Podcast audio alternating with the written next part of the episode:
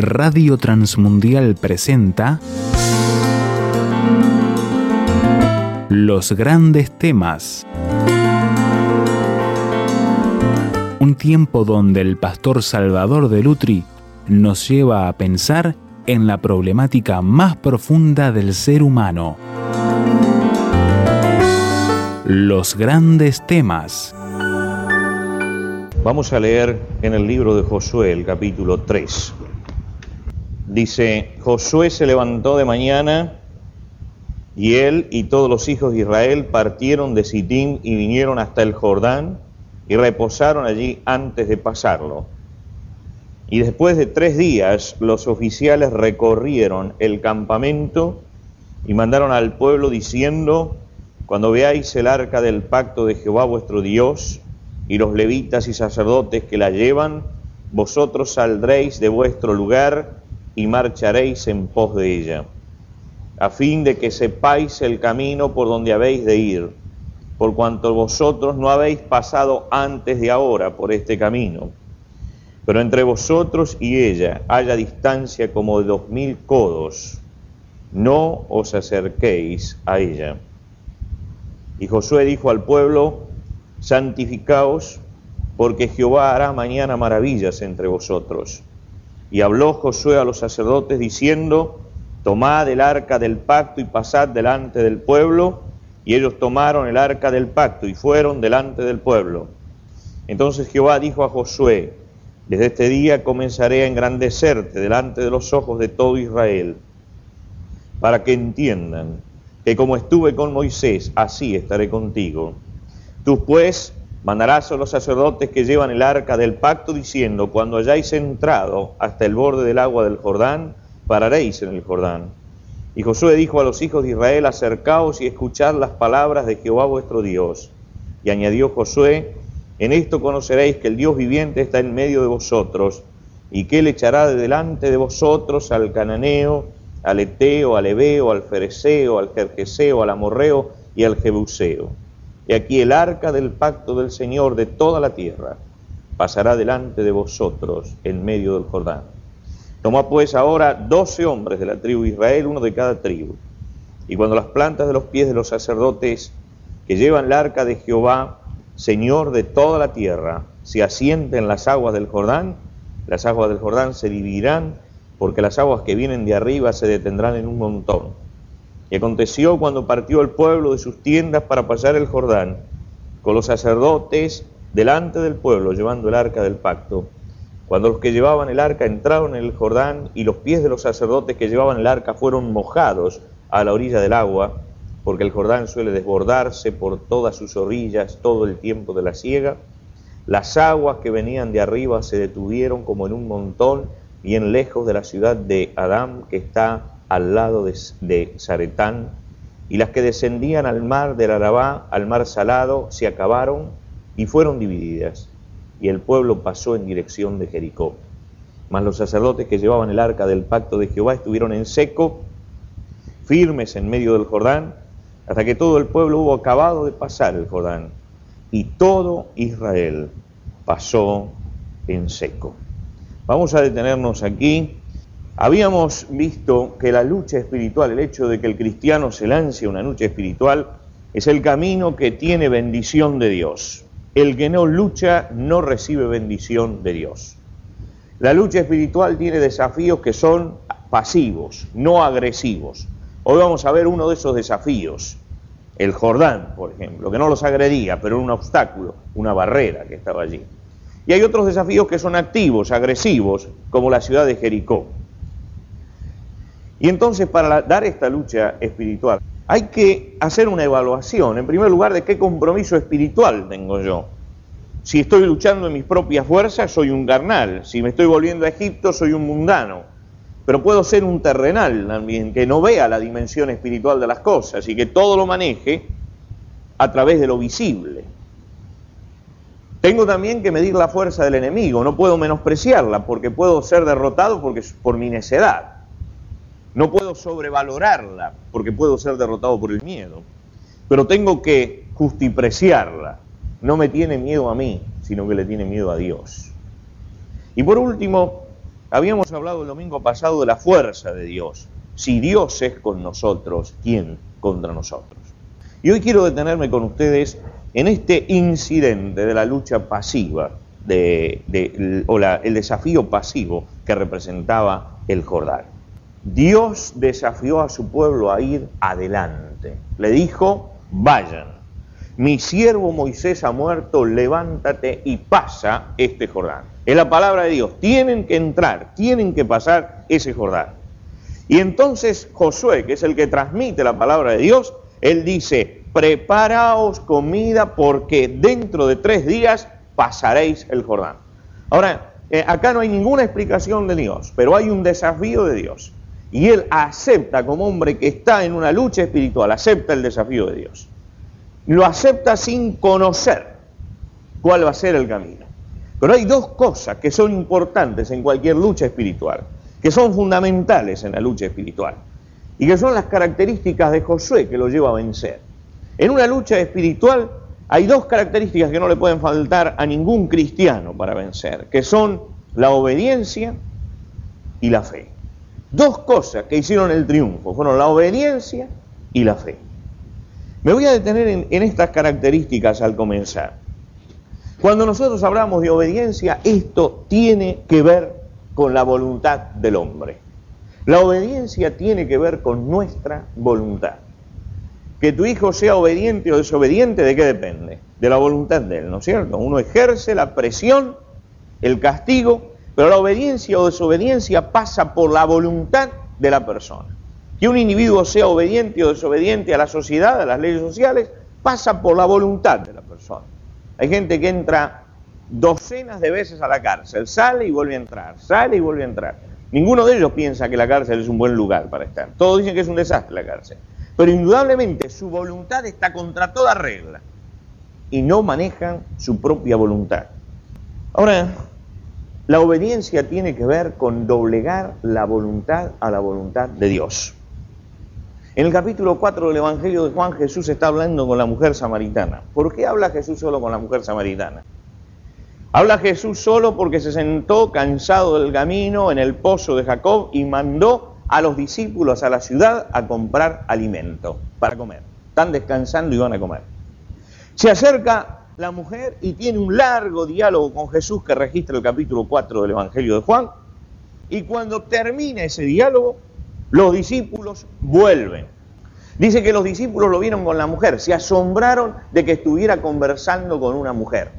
Tome usted el tiempo, ¿no? Los discípulos vuelven y él estaba conversando todavía con la mujer. Y vuelven con toda la comida. Entonces la mujer deja el cántaro y se va a la ciudad. Se va a comentar que a lo mejor ella encontró al Cristo y lo comenta con todos. Y se reúne la gente y la gente viene. Mientras tanto Jesús está con los discípulos. Y los discípulos le dicen a Jesús, rabí, come. Y Jesús no come. Entonces él les dice a los discípulos, yo tengo una comida que comer que vosotros no sabéis. Los discípulos dicen, pero alguien entonces le trajo de comer durante todo este tiempo. En ese momento aparece la gente que va viniendo y Jesús contesta la pregunta. Y dice, mi comida es que haga la voluntad del que me envió y que acabe su obra.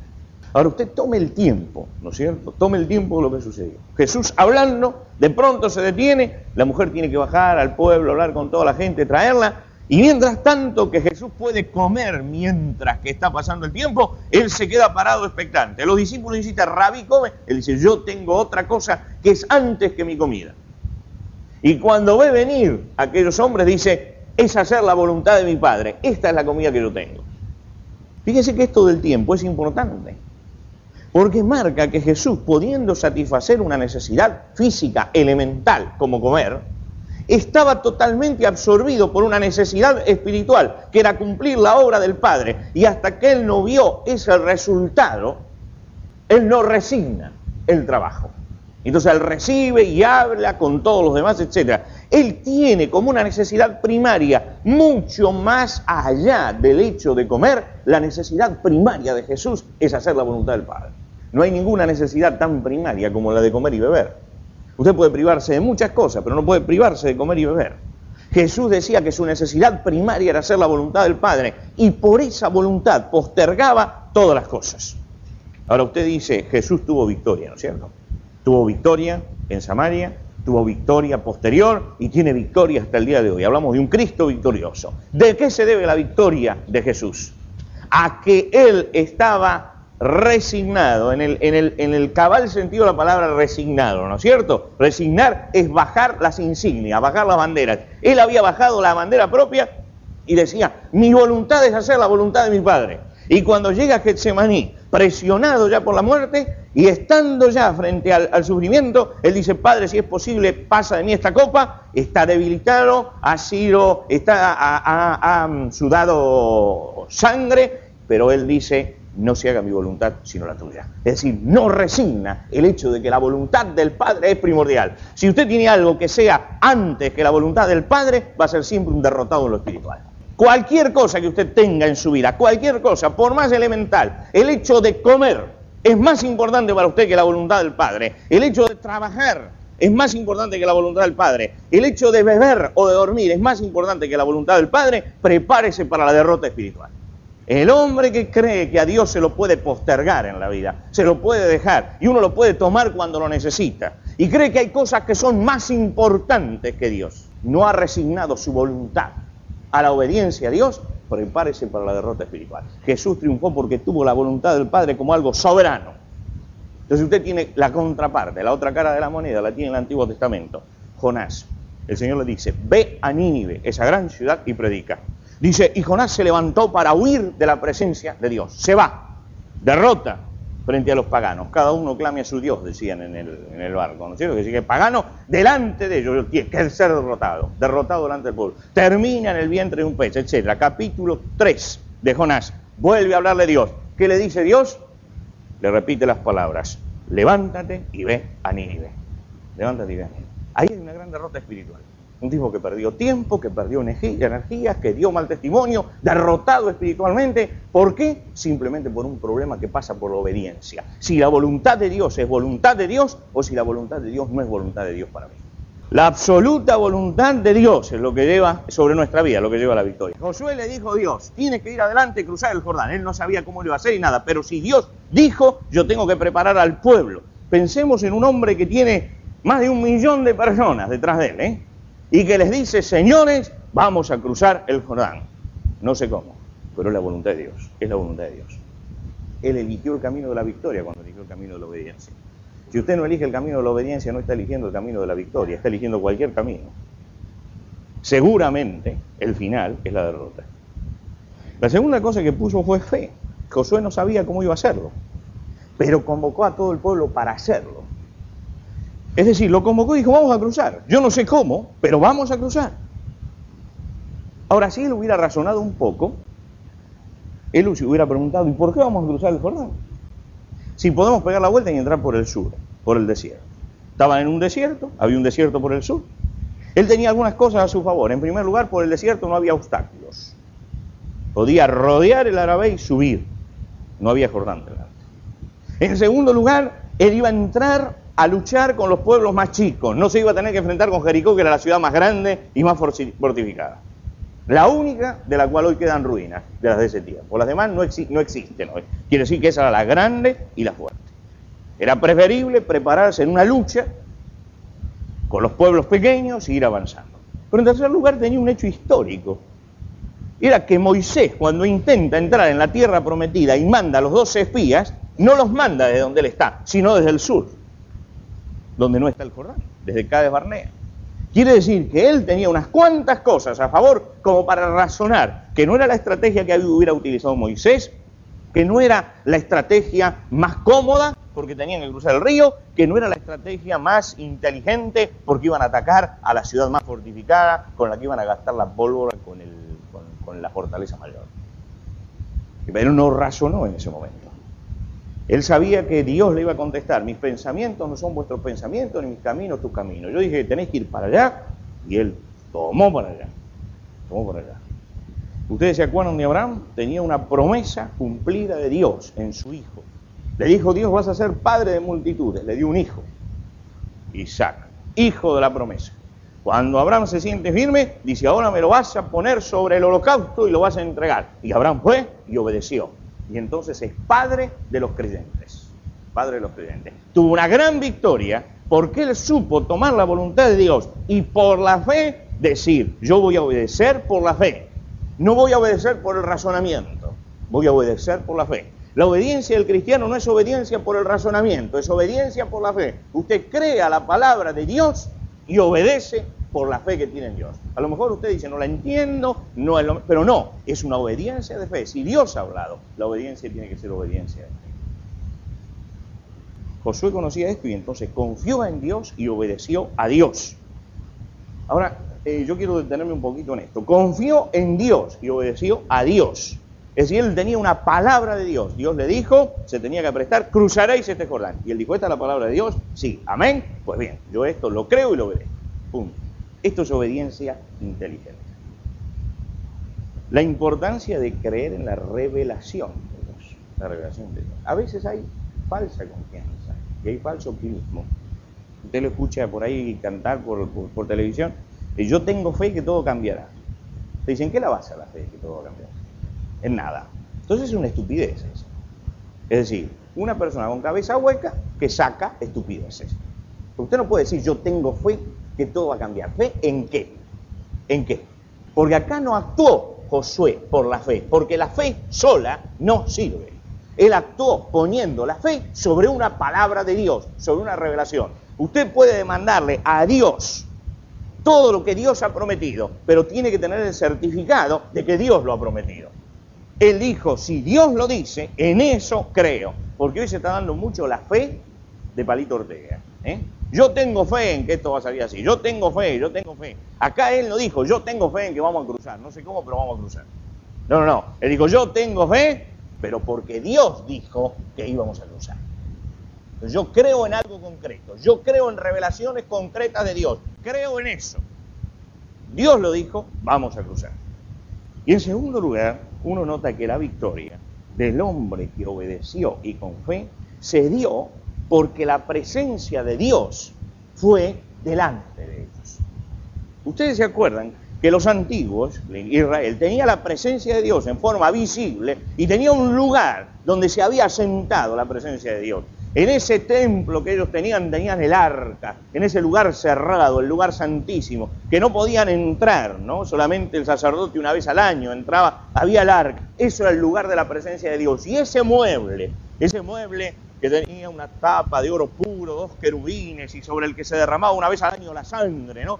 Un mueble solemne para ellos. Ese mueble lo tomaron y lo mandaron delante del pueblo. Iba 10 cuadras delante del pueblo, 10 cuadras delante, porque Dios le dijo, pongan ese mueble delante y enfilen. El lugar donde está la presencia de Dios es lo que tiene que hacer punta la presencia de Dios delante. Usted quiere tener victoria espiritual, obediencia por la fe, pero tiene que asegurarse de que en esa obediencia por la fe, la presencia de Dios vaya delante suyo. Vaya delante suyo. Ellos se aseguraron de que la presencia de Dios iba delante, les señalaba el camino, los guiaba y los pusieron 10 cuadras adelante, mil metros adelante, dos mil codos, dice la Biblia, mil metros adelante. Salieron con la presencia de Dios. Ahora miren, no hay victoria espiritual si no, tenemos la presencia de Dios. ¿Qué dijimos el domingo pasado? Eh, Satanás no me teme a mí, le teme a Dios. Por lo tanto, yo puedo tener fe y tengo obediencia, pero si no tengo la certeza realmente de que el Señor va conmigo, hay derrota porque no me teme a mí, le teme a la presencia de Dios. Entonces ellos mandaron delante la presencia de Dios. ¿Qué iba adelante? Imagínense si alguien lo estaba mirando de la otra orilla. Todos estaban esperando que viniera la gente armada adelante. Y no iba la gente armada. Los que iban adelante eran gente desarmada. Eran los sacerdotes los que iban adelante. Y llevaban un arca sobre el hombro. Casi era hasta ridículo lo que hizo este pueblo para los que veían de la otra orilla. Pero ellos sabían lo que estaban haciendo. Además estaban mandando el mueble más caro. Miren ustedes, este mueble tenía una tapa de oro, estaba revestido en oro, tenía dos querubines de oro arriba el mueble más caro lo mandaban desprotegido, totalmente desprotegido, delante. Era casi estúpido lo que estaban haciendo, desde el punto de vista humano. pero eran sabios espiritualmente. Ellos habían mandado la presencia de Dios delante. Dios tiene que ir delante porque el único que puede abrir la brecha es Dios, no somos nosotros, decían ellos. Y mandaron entonces a Dios delante. Hay un episodio que a veces pasa desapercibido para muchos cuando leen el Antiguo Testamento y que es la clave de la vida de un siervo de Dios. Es un episodio que se da justo después que Moisés destruye el becerro de oro. Resulta que el pueblo de Israel fue sacado con mano fuerte de Egipto, ustedes se acuerdan, Moisés sube al monte, hace un becerro de oro, un desastre. Dios manda el castigo a ese pueblo y entonces le habla a Moisés.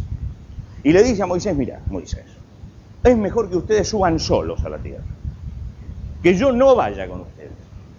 Yo no voy con ustedes. Yo voy a mandar mi ángel delante. Dice, cuando ustedes lleguen la tierra va a estar limpia. Yo saco a todos los pueblos. Ustedes entran y la toman, pero les conviene que yo no vaya, porque si voy yo en el medio, los voy a liquidar a todos antes de llegar. Es la palabra de Dios, la palabra de Dios que llegaba a eso. Yo no voy. Entonces Moisés tenía su, su tienda, su tabernáculo, la tienda de él, donde él recibía al pueblo todos los días. ¿Se acuerda que el pueblo iba y lo consultaba? Ahora Dios dice que se va fuera del pueblo. No quiere entrar con el pueblo. Y Moisés lo primero que hace es parar al pueblo, agarra su tienda y se la lleva afuera. Y se para afuera. Y dice, esto es el tabernáculo de reunión, la tienda donde Moisés se reúne con el pueblo. ¿Por qué Moisés se llevó la tienda afuera? Dios sale yo salgo, yo salgo. Me voy donde está Dios. Dice que el pueblo se paraba cada mañana cuando veía que Moisés iba a su tienda y conversaba con Dios. Solemnizado esto. ¿Cómo puede ser? Usted imagínese todo un campamento acá y allá una tienda sola donde está Moisés conversando con Dios. Entonces Moisés empieza a hablar con Dios y dice, Señor, te ruego que me muestres ahora tu camino. Yo no me hago cargo de este pueblo. Para que te conozca y haya gracia en tus ojos. Dialoga con Dios. Dios se da cuenta de lo que Él le quiere decir. Señor, muéstrame tu camino. Es decir, comprométete con nosotros, le está diciendo. Porque yo necesito conocerte y hallar gracia en tus ojos. Y entonces Dios le dice, bueno, Moisés, mi presencia irá contigo y te daré descanso. Ahora usted dice, si Dios le dijo esto, Moisés tiene que haber vuelto corriendo al campamento diciendo, lo logré, ya Dios está con nosotros. No, no, él se quedó. Y él dijo así, si tu presencia no ha de ir conmigo, no nos saques de aquí. ¿Y en qué se conocerá que ha hallado gracia en tus ojos? Sino en que tú andes con tu pueblo. Esto es un intercesor. Es decir, yo estoy aquí, yo te digo, yo salgo fuera del pueblo, salgo fuera del pueblo. Si salís vos, Señor, yo salgo fuera. Yo esa solución no la acepto, no la acepto. Y lo trata de convencer a Dios. Y Dios finalmente lo ve a Moisés, el hombre que está luchando por la que la presencia de Dios esté allí. Y cuando entonces, cuando Dios le dice, yo voy a estar contigo, Moisés dice, bueno, si tu presencia, entonces esta es mi condición, no viene, no nos saques de aquí. ¿Por qué Moisés llevó al pueblo a la victoria? ¿Se da cuenta por qué? Porque a Moisés no le interesaba la gente. A Moisés le interesaba la presencia de Dios. No le interesaba el final, pues lleguemos, no, no, a él le interesaba la presencia de Dios. Sin la presencia de Dios no damos un paso más. Cuando la gente iba a la tienda de Moisés y Moisés la tenía dentro del pueblo, la gente consultaba a Dios a través de Moisés. Pero Moisés estaba ahí, él consultaba a Dios que estaba con él. Y estaba el pueblo ahí. Cuando Moisés dijo, me voy, él tuvo que elegir. O me quedo con el pueblo o me quedo con Dios. Agarró la tienda y se fue con Dios. Y dijo, yo vuelvo cuando vos volvés. Y volvió cuando Dios volvió. Él quiso tener la certeza de la presencia de Dios. Usted no tiene la certeza de la presencia de Dios, va al fracaso. Tome decisiones sin la certeza de la presencia de Dios. Haga cosas en su vida sin la certeza de la presencia de Dios. ¿Por qué hay tantos fracasos? Porque cada uno quiere vivir como quiere sin tener en cuenta que la presencia de Dios es lo único que da victoria. Entonces vamos de fracaso en fracaso en la vida. Porque no se busca la presencia de Dios. Moisés dijo que ande el pueblo, que camine, que yo sea el héroe, todo lo que quiera. Esto es secundario. Acá lo que tenemos que jugarnos es porque la presencia de Dios esté aquí. Y si la presencia de Dios no está aquí, yo asumo mi papel de fracasado histórico. Saqué un pueblo y lo dejé en la mitad del desierto. Pero no puedo seguir si no está la presencia de Dios. Entender que la presencia de Dios es fundamental para que el pueblo llegue. Es fundamental para la victoria. La presencia de Dios. La garantía de la victoria es la presencia de Dios. Aquel pueblo llegó y se le abrió el Jordán. Se le abrió el Jordán. Y pasaron del otro lado sin hacer ningún esfuerzo. Los que lo vieron habrán dado una cantidad de explicaciones que podríamos darlas hoy, ¿no? También. Pero yo no, me voy a entretener en esas explicaciones, que me parece que es la tontería alrededor de la palabra de Dios. ¿Qué puede ser que el Jordán se haya parado porque en ese momento Dios produjo un desmoronamiento en Adán y entonces se ha pasado algunas otras veces y todo lo demás? Pero justo, mire, cuando el sacerdote puso el pie, el agua dejó de, circular. Te llame LH, allí estuvo la presencia de Dios. ¿Cómo lo hizo? No me interesa, lo hizo, lo hizo. Les dio en ese momento la victoria. Los que veían habrán dicho, qué grande y qué poderoso este Dios, ¿eh? Ya sacó el pueblo, les abrió el mar rojo, este, los bendijo durante 40 años con el maná y ahora les abre este. No, no, detrás de ese Dios que había, abría el mar rojo, había una cantidad, y, que les paraba el Jordán, había una cantidad de principios que habían cumplido los siervos de Dios para que sucediera eso. No es gratuito, no es gratuito había obediencia, había fe y habían buscado que la presencia de Dios estuviera con ellos. Lo demás lo podía hacer cualquiera, pero si no está la presencia de Dios, no se llega a la otra punta. Si usted actúa sin la presencia de Dios, está condenado al fracaso en su vida. A menos que ponga a Dios allí a través de la obediencia y la fe, la presencia de Dios puede hacerse visible, no hay victoria espiritual. Entonces en esta lucha hay derrotados, muchos derrotados, porque quieren. Porque quieren. Porque como dijo Dios a, Josué, la victoria está asegurada. Todo lugar que pise la planta de tu pie será tuyo. Pero tenía una cantidad de condiciones. Y esas condiciones eran importantes para llegar al otro lado. La presencia de Dios. Esa presencia que, de la que hablábamos unos domingos atrás, la Shekinah de Dios que representa tanto como bendición y que es tan peligrosa también en medio del pueblo, es lo que da finalmente la victoria. Fíjense ustedes, y ahora pongo los dos ejemplos finales. Allí está el rey David. David no empieza su vida como rey, empieza su vida como pastor. Empieza a tener esas pequeñas victorias contra leones y osos. La gran victoria con Goliat. Y él sigue tranquilo, él está buscando la presencia de Dios, la presencia de Dios.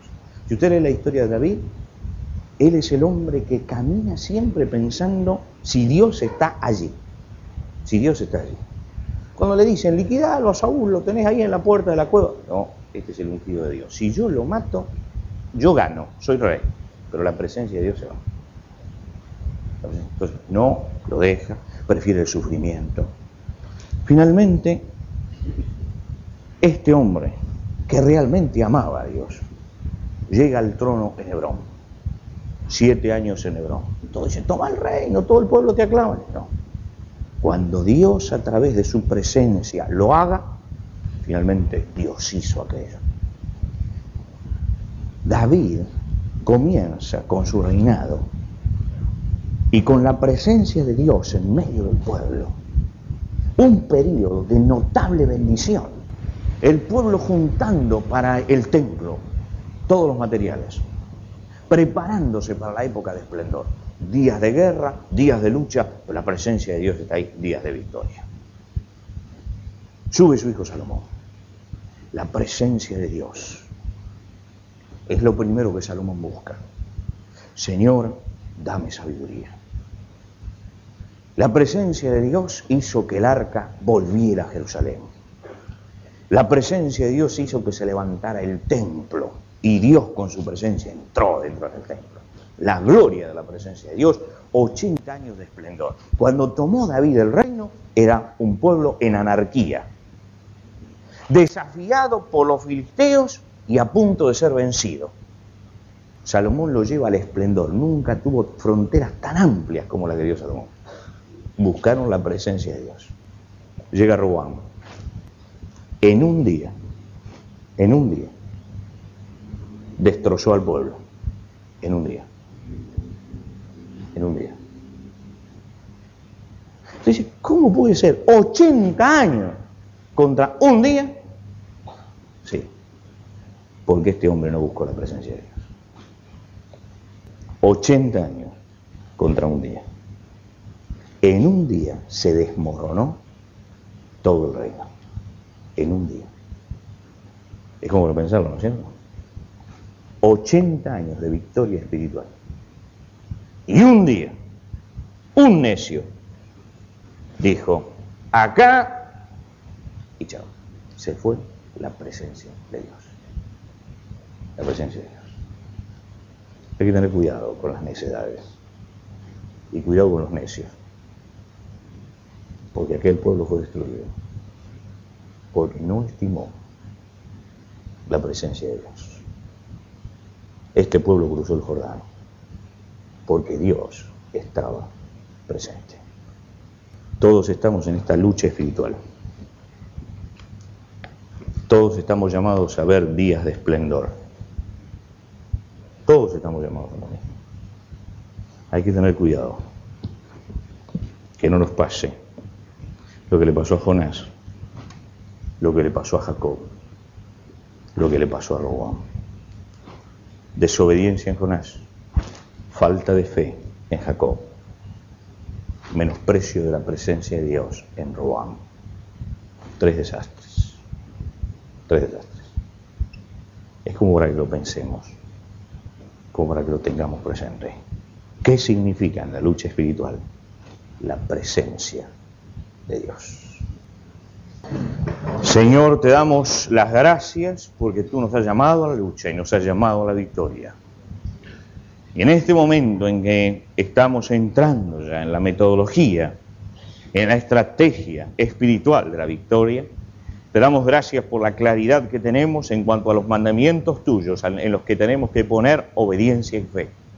Y te damos gracias, Señor, porque la presencia tuya es prometida a cada uno de nosotros. Es prometida a tu iglesia. El Señor Jesucristo dijo, yo estoy con vosotros todos los días hasta el fin. Pero Señor, queremos esta noche con solemnidad ponernos delante tuyo, poner nuestro corazón delante tuyo, porque al mirar la escritura en profundidad, en detalle, nos damos cuenta que la presencia tuya, la presencia del Señor Jesucristo y la bendición tuya no es incondicional, Señor. Y te rogamos que nos des para cumplir con las condiciones que tú pones, para que podamos ser victoriosos, Señor, para que tú puedas coronar nuestra vida con tu presencia y podamos ver tu presencia delante nuestro, tu presencia rodeándonos, tu presencia llevándonos al destino que tú has previsto para nosotros. Señor, danos la sabiduría de tu siervo Moisés, que prefirió sacar las carpas fuera, donde tú estabas, antes que estar donde tú no estabas. Y danos, Señor, también aquel espíritu de lucha, para que tu presencia esté en nuestra vida, esté en medio de tu pueblo. Cólmanos, Señor, de sabiduría al considerar tu palabra, para que podamos orientar nuestra vida de acuerdo a la brújula tuya y no de acuerdo a nuestros caminos. Señor, líbranos de la desobediencia de Jonás. Líbranos, Señor, de la falta de fe de Jacob. Líbranos, Señor, de la necedad de Roboam. Permítenos, Señor, tener la sabiduría de los grandes siervos tuyos que pusieron su mano en el arado confiando en la presencia tuya y alcanzaron victoria. Señor, danos una gran victoria espiritual. Te pedimos esto en el nombre de Jesús. Amén.